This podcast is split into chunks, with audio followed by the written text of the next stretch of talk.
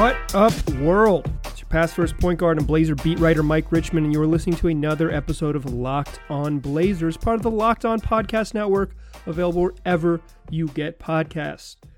Today's episode is another edition of Mailbag Monday, answering listener submitted questions all episode long. And yes, indeed, it's been pushed to Tuesday. The Blazers played a game on Monday. It wasn't a good time for our traditional mailbag, but our weekly mailbag episode is here. I'm recording this on Tuesday evening. If you want to get involved in Mailbag Monday, there's two ways to do it. One, just tweet at me at Mike G Rich on Twitter. You don't have to wait, but if you do want to wait on Monday mornings, or in this case Tuesday mornings, I send out a tweet soliciting questions. You can respond to that tweet, and I'll get you in the show. If you are not a Twitter user, you can just email the show at lockedonblazerspod at gmail.com. That's lockedonblazerspod at gmail.com. It's a great way to write a little bit longer, introduce yourself, all those things. And it's a great way to not tweet, which is always a great thing to do. We do this each week come blowout or high water. That's your preamble. Now let's get into it. This first question comes from Adam Nakamura. That's at Adam Naka28 on Twitter, who asks, I know Dame wants to control his own destiny and will always fight and play no matter the score, but I would have loved to see Stotts pull him when the game was clearly over. That is all. Oh, here's a question mark. Adam responded to my tweet saying that you didn't need to ask a question, you could just vent a little bit. And I think um, to some extent, you are correct, Adam. Uh, Damian Lillard will not play in Game Five. He has a sprain, been diagnosed with a sprained right knee. The initial MRI was inconclusive. He got a second MRI on Tuesday afternoon. The Blazers determined that he is out for Game Five. Chris Haynes of Yahoo Sports reported that even if the game, if the game were extended, if the Blazers win Game Five and push to Game Six, Dame's very unlikely to play. The tweet was a little bit unclear from Haynes, but I read it as maybe. Uh, Dame wouldn't be available for an extended period. If if if the Blazers were to even you know win this series, that it wouldn't be necessarily that he'd be back in a week's time or whatever it was. Regardless, that's not going to happen. The Lakers are going to win one of these next two games, probably the game on Wednesday, and that'll be that. So the question is, should have should Dame have been in the game? And here's how I honestly feel, Adam. The first injury when he dislocated his finger uh, trying to go for a steal on Anthony Davis. That happened with like a minute and 45 seconds left in the third quarter in a 30 point game. That is a t- perfectly okay thing to point to and say, why the hell is he on the court? I have no problem with you being upset about that. I think that is very reasonable. That game was way over, and you're talking the last 13 minutes of the game. But the injury where he hurt his knee, it happened at the 717 mark of the third quarter. So, what you're saying to the Blazers, what you're saying to Damian Lillard, who has worked for this entire year and in a lot of ways his entire life to be in these moments and will his team back, is that dog, if you get down big early, we're going to quit. I just don't think you can you can pull the plug less than halfway through the third quarter. I think you can know it's over and maybe sub him out at the five or six minute mark and say, cool, it's done. But giving up, not letting him play his normal third quarter minutes, which is about nine minutes, and I, am thinking you can even cut that short if you want, is disrespectful to the process that the team has gone through. Sure, the Lakers opened the quarter on 11 2 run and ended all doubt. And it was like, cool, you're down 40 now. The game's over. You thought it was over before. Now it's super, super over. So I can understand where you're coming from, but I disagree. I don't think you pull a guy, I don't think you give up after a half of basketball in the playoffs. I just don't think you do it. I think it's a. I think it's. Uh, I think it's disrespectful to the game. I think it's disrespectful to your team. I think it's in some ways disrespectful to the Lakers. I I just I just disagree with it. You're right to be mad about the first injury. I think you're off base about the second one. Okay, this next question comes from Cannon from Gmail who asks, "Do you think people are justified in wanting Terry Stotts out?" Personally, I like Terry. He isn't perfect, but I can't see a much better solution coming in and working for this team right now. What do you think? Not the only one asking about Terry Stotts. PDF normal at Bob underscore Deeger on Twitter asks Most would agree injuries and roster construction are the team's main limiting factors, but in what ways do you think the coaching staff could have improved Portland's chances against LA? Also, do you ever envision a time when the team moves on from Stotts and co? So let's talk a little about Terry Stotts here. My real thinking on this is that Terry Stotts' job isn't in jeopardy because the way the Blazers' ownership has been operating, they've been getting cheaper. They've been very actively getting cheaper. They've been doing things to not spend money, and they're not going to pay two coaches. So Terry Stotts' job is safe because he got a contract extension. But I also think Terry Stotts deserves some criticism for the way this series has played out. Certainly, the roster is a problem. Having good players makes coaches look better. That's a that's a really good plan. You know, when people started really thinking Doc Rivers was a good coach, when it was sort of universally accepted that Doc Rivers was a good coach, when the Celtics had a bunch of good players, and people were like, "Oh yeah, Doc Rivers is like one of the best coaches in the league." He gets the big three in Boston. He wins a title. He goes to another championship, and and that's in large part thanks to talent. People like, oh, Doc Rivers is a really good coach. But I don't think anything changed. I think he just you when you win, more people realize you're a good coach. So I think when Terry Stotts has been successful, people point to his successes, and and now he's just the Blazers are really just sort of skidding out of the playoffs, and he and people are being highly critical of him, particularly on Twitter.com. I think one of the main factors Terry could have done against the Los Angeles Lakers was maybe lean into the Blazers' strengths a little bit and perhaps move Carmelo Anthony out of the starting lineup. He hasn't been very good. Uh, I think specifically, I would say start Dame, CJ, and Gary Trent Jr. with the two bigs and see how that works. The two bigs thing wasn't a great solution. I think you could have tried it with maybe starting Wenyen Gabriel and Gary Trent, really mixing things up, or at least running that lineup out more often. I'm not sure what he could have done on defense. I know people like to say like Stotts doesn't know how to coach defense, but I would argue that when he's had good defensive players that they've been like a league average and better defense and when he's had shitty defensive players they've been shitty on defense like that you know maybe you think he should be able to coach past that and maybe then that's an opinion you're allowed to have but I don't totally agree. I don't think Terry's without fault. I think he definitely deserves some criticism. I think he's too rigid. I think he's um I just don't think he's I don't think he's very flexible. And I think that's that I think he makes a decision, he says stick with it, and then he makes another decision, he goes with that. See Wenyen Gabriel. He was in the starting lineup, let's see how it works. Okay, I don't like it. Let's yank Wenyen from the from the from the rotation altogether. Kind of just um not that he gets a game plan, he says here's my game plan, here's my rotation, this is what's going to happen and it can get away from him. It's hard to make adjustments like little tweaks that would change the series though when you're losing by 30 like you lose by 30, you're just way worse than the other team. That's it's not a coaching problem necessarily. So, to answer Cannon's question asking about do I see better options coming in? For me, that's always hard to hard to say. Um, I don't have a great grasp on the coaching landscape. I can read tweets just like you. Do I think Ty Lue and Mark Jackson and uh, Ime Udoka, sort of the hot names on the Twitter carousel that are that keep coming up whenever the job opening. Do I think they would be definitely better? No, I don't. But I also didn't know that Nick Nurse would be a game changing coach when he was hired by the Toronto Raptors, I you know I had no idea who Nick Nurse was really. I don't think I appreciated what an upgrade Steve Kerr would be when he was hired by the by the Raptors. I'm not sure I appreciated even how good Tyronn Lue would change that team. Although he's one of those guys who maybe people didn't respect until he won at a high level, and then they started to respect him. Um, it's a it's a talent thing. It really helps people appreciate coaching more. So I don't know that I can like see a better solution on the outside. I don't like the big headline names necessarily. And here's what I really think. One, like I said, I think the, the organization is is not going to go in that direction. I don't think his job is in jeopardy just because what we've seen from them. They don't seem like a team that's going to a, a group that's going to want to pay um, for a top flight coach while also paying another coach who is who is well compensated. But I also think that that Damian Lillard, even during this uh, Orlando restart thing has has said he doesn't want his coach to get fired. He loves Terry. He's been incredibly loyal to him. So some of that is just a balance of what Dame wants. Some of that that's just the basics of it. If Dame is still down with Terry, the team has to ride with his flaws. Like they have to ride with some of Dame's flaws too. I think that's just the nature of the beast. Okay, next question comes from Andy Hawkins at ahawk80 on Twitter, who says Mario is awful every time he touches the floor. Is there any reason he shouldn't get a DNP CD for Game Five, or will Stotts continue his stubbornness all the way to the unemployment line?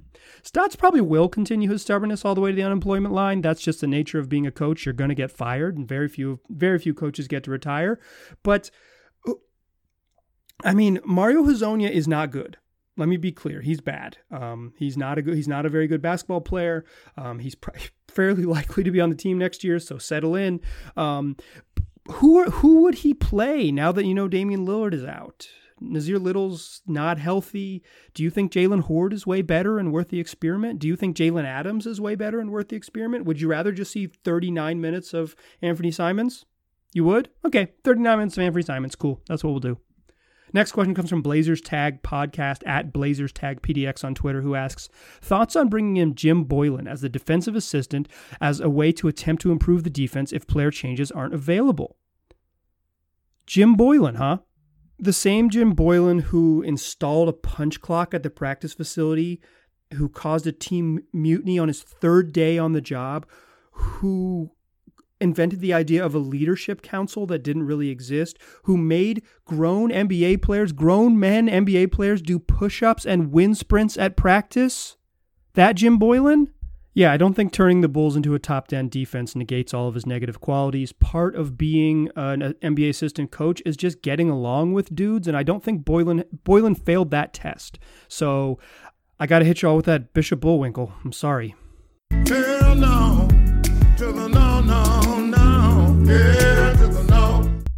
Tough talk does not make for a good defensive coach. That is not how this works. I'm not a Jim Boylan guy, you may have guessed. Neither is Bishop Bullwinkle, but everyone's entitled to their own opinions. Second segment, come back and answer more of your questions. All right. Let's keep it rolling on Mailbag Monday. This next question comes from Tony O from Gmail, who asks Zach Collins, what do we do with him? I to kick a man when he's down, but it really feels like his development is much slower than what was expected, and other young prospects have been, have been given up on way earlier than him. The vibe I get when he plays is sheer frustration. Dumb fouls, bad defensive plays, no impact on offense. I also feel like his energy and high activity is negative. He doesn't look like he's always having any fun on the court. And to add to the mix, he now starts to show an injury proneness that is frankly quite worrying for such a young player. There are positives, of, of course, but they are, in my view, heavily overpowered by negatives. Here's what you do with Zach Collins you just wait. He's entering his fourth season. The this the next off season, whenever it comes, I was going to say next summer, but I don't know when the off season's going to come.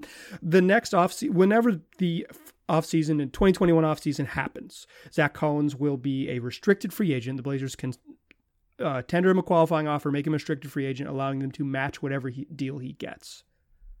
Then you make a decision.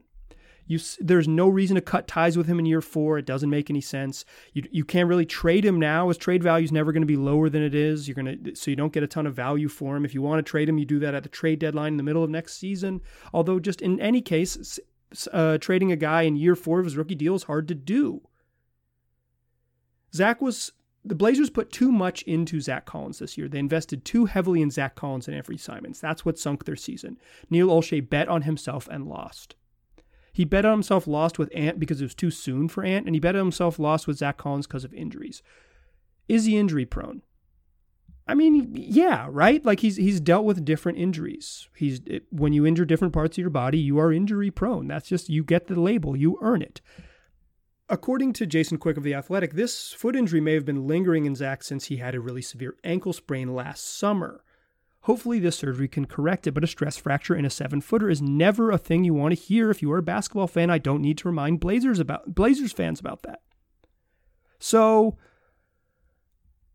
I don't. It's too early to give up on him. It doesn't make sense to with where he's, how old he is, and where he's at in his career. I'm not saying they should throw big money at him when he becomes a free agent next summer or next off season, but there is no incentive and no reason now to to give up on him.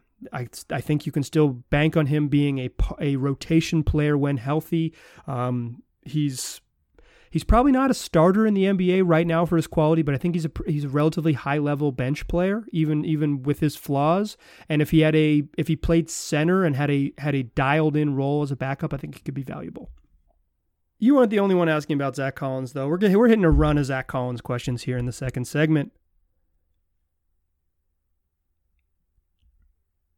Job Anderson at Jobu76 might be Job Anderson. I don't know if it's a biblical pronunciation or not, but Job slash Job asks, How much do you think the Blazers were emotionally impacted by the news that Collins was done?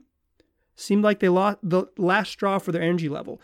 Yeah, I talked a little bit about this in a previous podcast after um, uh, I believe it was game three when Jusuf Nurkic just looked really tired. I don't think it was. I don't think it was like this sort of demoralizing thing. I would probably disagree with that characterization of it, but I do think the loss of him like had a actual physical impact on them because they didn't have minutes for a NBA quality big to come in and replace what Nurk and Hassan Whiteside were, can offer them. They just don't have that on the roster now.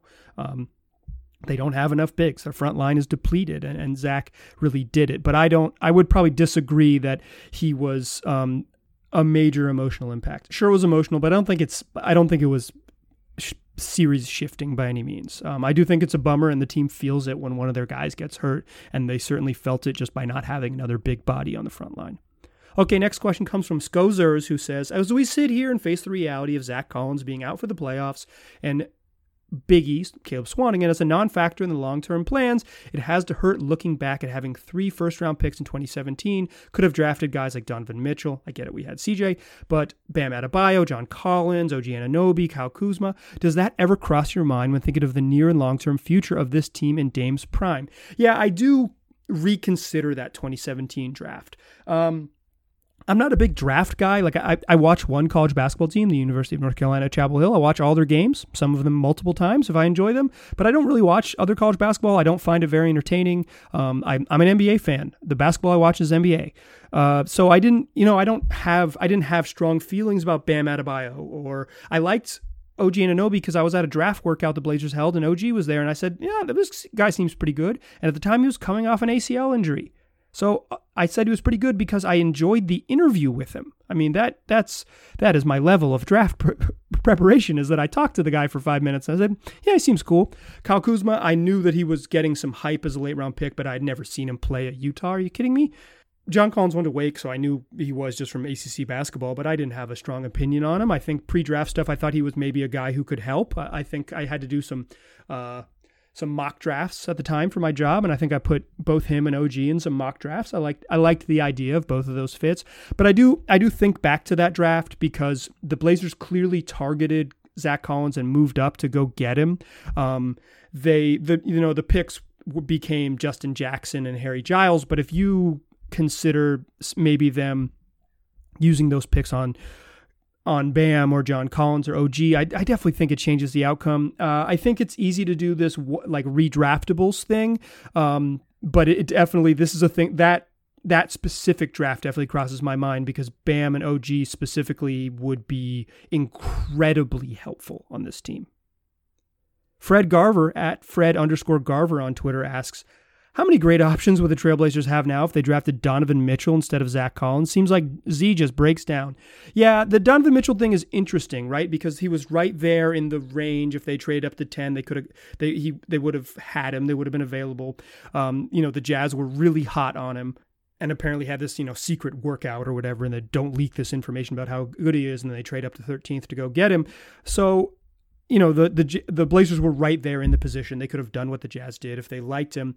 The problem is I just don't think Donovan Mitchell blossoms the same way in Portland as he has in Utah. He's not going to have the ball in his hands. He'd probably be coming off the bench. It's just a hard it's a hard one of the one of the difficult things when you're a good team, like the Blazers were when they drafted Zach Collins, they weren't a great team, but they were a pretty good team, is that they were that you are more inclined to draft for fit. You say, okay, we have these two parts. We kind of need a big. We need a long-term big, or you know, we don't need guards right now. We need we need guys who who can who can help, can complement Damon CJ. So you end up drafting more for need as opposed and fit as opposed to just best player available. And I think maybe always in the draft, certainly most times in the draft, just drafting the best player on your board is maybe um, maybe the best plan. I don't know where the where the Blazers had Donovan Mitchell. Um, you would assume that if they really really liked him, that they would have just gone ahead and taken him at ten and then figured it out from there. But I just don't think Donovan Mitchell blossoms into this you know all star level guard playing alongside Dame and CJ. It's just it has been hard for dudes in that position to feel like they're involved. Um, pretty much every guard see Evan Turner or Mo Harkless or Seth Curry has had issues with not enough touches, not enough chances while playing next to Damon CJ. And drafting a guy 10th overall and then putting him in that position seems like a way to screw up his development. So, yeah, uh, just like raw talent alone, that would be better, but I don't think it always works that way. All right, let's close out the show in the third segment with more of your questions. But first, let me tell y'all about Built Bar. Built Bar is the protein bar that tastes delicious. The trick here is that they taste really good. They come in 18 amazing flavors. They're covered in 100% chocolate. They got a great, soft, and easy to chew texture. Look, if you've tried other protein bars, you know they can be gross. chalky and dry. Built Bar's not that. It's a thing that tastes good. In addition to being a, just a generally yummy treat, it's also pretty good for you. They're a wonderful option for the health conscious among us because they're low calorie, low sugar, high in protein, high in fiber. Take, for instance, the very delicious coconut almond flavor. You got 18 grams of protein in that bad boy, 180 calories, 5 grams of sugar, just 5 grams of net carbs. Tastes good. It's good for you. It's a better snack option than other things you're reaching for. Get yourself some. And the way you do that is you go to builtbar.com and use the promo code locked on. You'll get $10 off your next order. Use that promo code locked on, L O C K E D O N, for $10 off at builtbar.com.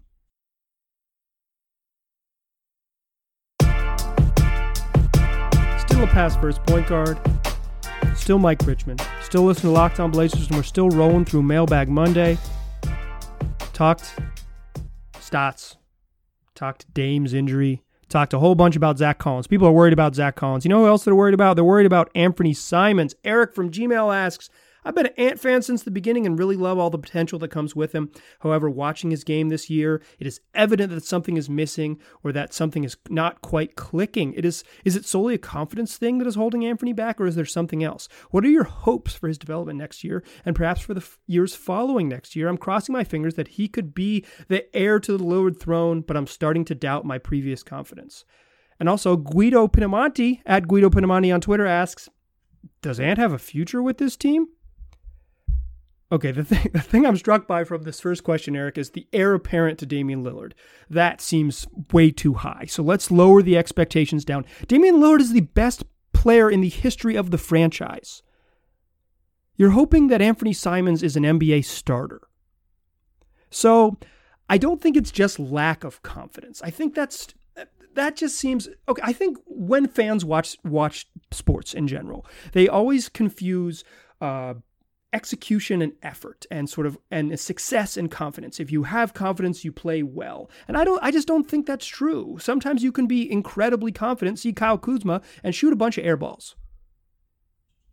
You gain confidence by playing well but if you have confidence it doesn't mean you play well. I don't think that those two are related. The same way that i think you can give effort and, and lose because you can give effort either in the wrong way or you just aren't talented enough and playing hard doesn't make up for it so I don't think Ant's thing is confidence. I think Ant's thing is ability right now.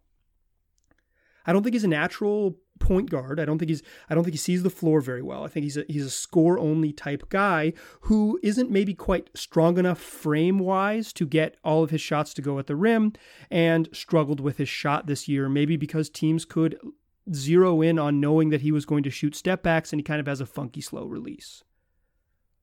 I think he can get a lot better. The Blazers have a track record of letting guys improve in year three. They did it with Allen Crabbe, they did it with Will Barton, Pat Connaughton, Jake Layman. The Blazers bet heavily on Ant and they rolled him out a year too early. He turned 21 in June. He never played college basketball. He has a lot of characteristics of a guy who still needs time to development, and he plays for an organization that has traditionally been very patient in the development of exactly his type of player. And yet they rush the development. They think he's going to be really good. Multiple NBA guys, multiple Blazers guys have told me this dude's going to be really good. I still believe he can be. I just think an expectation that he was going to make this giant leap in year two was unfair, and the Bla- and the team bet a whole lot on him taking this big jump, and he wasn't ready for it. And the high expectations have killed your future belief in, in Anthony Simons. If you thought this dude was Will Barton and you said just wait till year three, you'd be excited about year three.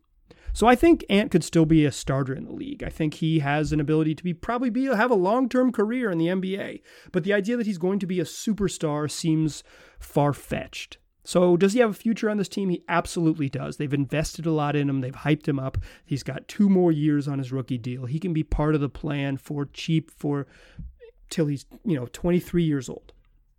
Then they can make a decision.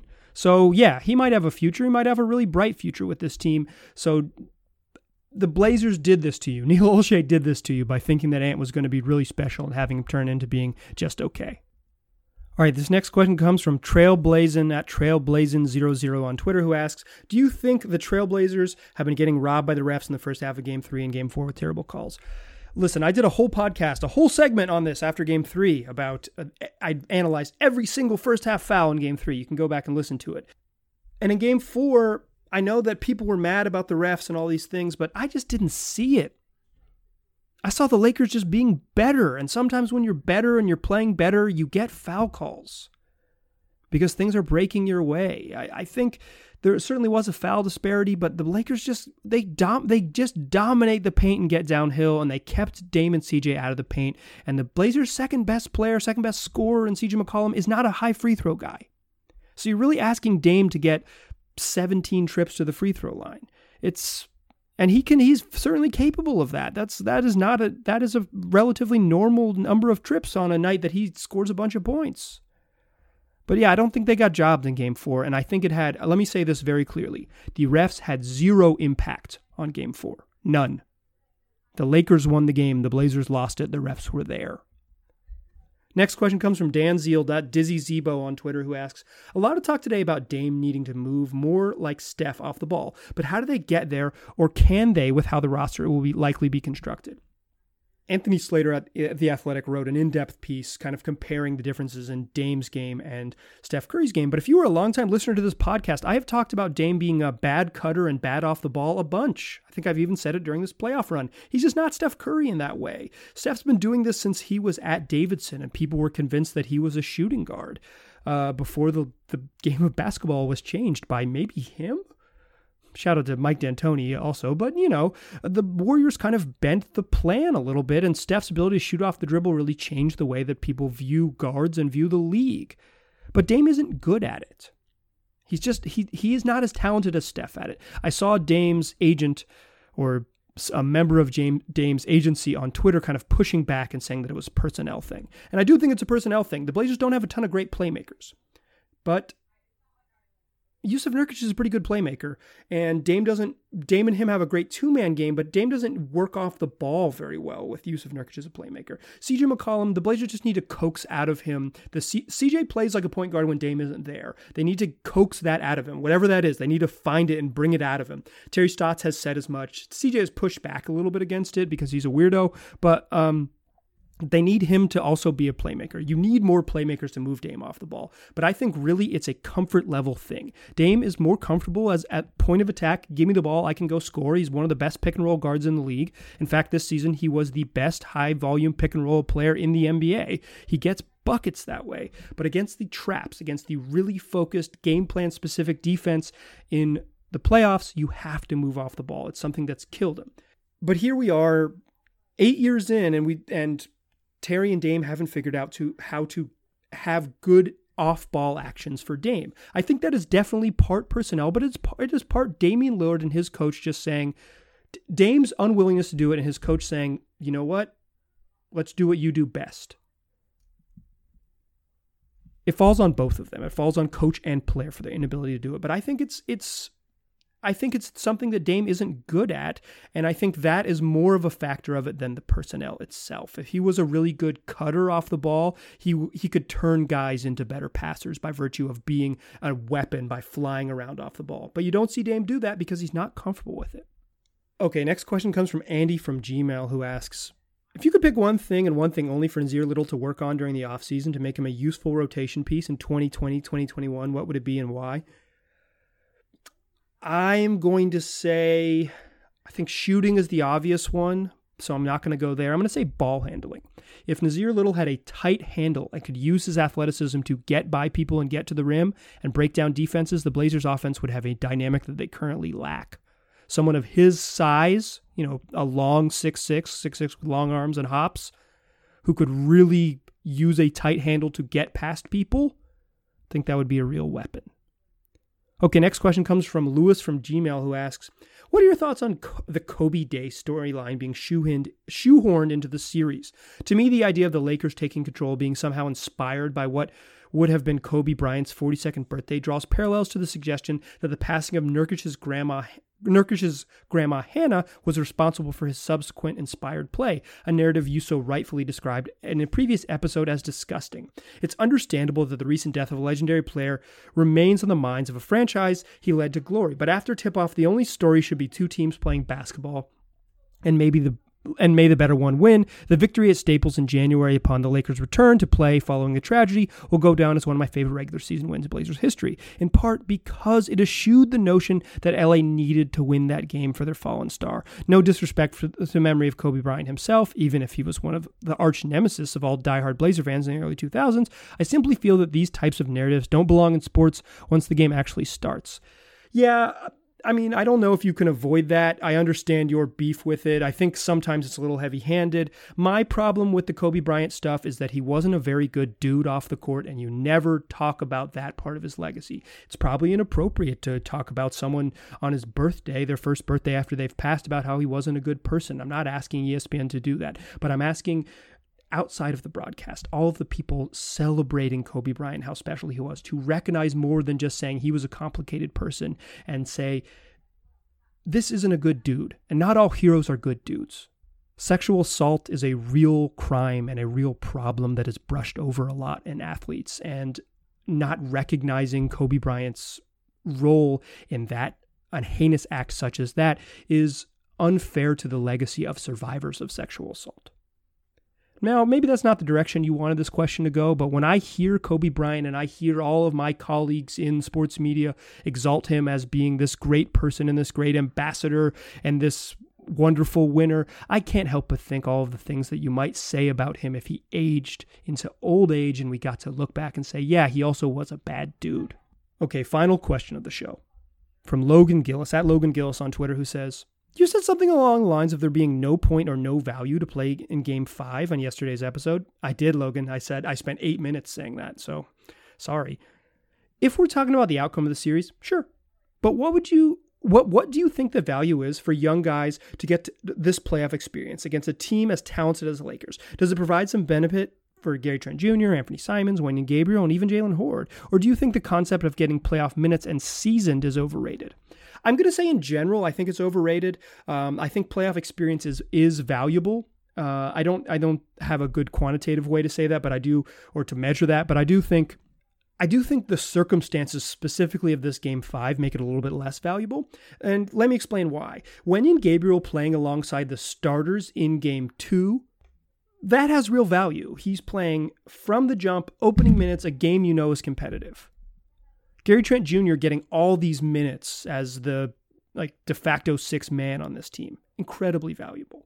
But young guys playing a ton of minutes in a game where they'll likely be wildly overmatched without the franchise star and in a game that is specifically abnormal for their lack of available bodies and the lack of Damian Lillard and you know where they're at in the series and also just the I think the inevitableness of of what the Lakers are doing to them right now and and all those things. I think it makes it this specifically less valuable. I think getting Ant some real minutes against high level teams where he can watch. I played in the playoffs. I was guarded by Kentavious Caldwell Pope. I had to navigate a double team with where Anthony Davis and, and LeBron were involved. I think there's value in that. I think I think you can learn some things. But I think the the specific seasoning that they're going to get in 48 minutes of game 5 is not valuable enough for it to matter for the long term or short short term of the franchise. Now, if Anfernee Simons has 55 and they win game 5, I'm going to be singing a different tune, Logan. You better believe I'm going to say this is valuable it's so good that they played. I can't believe how much this is going to mean for Anfernee Simons' career. I can't believe this is going to jumpstart Jalen Hoard. He's going to be a starting NBA forward next season. Like, this is so meaningful. But I don't think that's going to happen. I think they're going to get smoked, and I think the season's going to end. And I don't think the 40 minutes that they're going to play on Wednesday evening is going to be the difference in helping their careers. I think playoff seasoning really helped a guy like CJ McCollum. He got a chance against the Memphis Grizzlies to play and show out and prove that he was really good and take this massive step. He was the most improved player next season. I don't think the opportunity and the situation is the same right now, specifically for game five, specifically for these Blazers. So, under the circumstances, I say seasoning is overrated. And that's it. The end of your saltiest episode of Mailbag Monday in a while. We do this every week on Locked On Blazers. Season or not, we keep it rolling. So if you want to get involved, tweet at me at Mike G. Rich or email the show, lockedonblazerspod at gmail.com. Tell your friends about this podcast. They can get it wherever they already listen to podcasts. Appreciate you listening. Talk to you soon.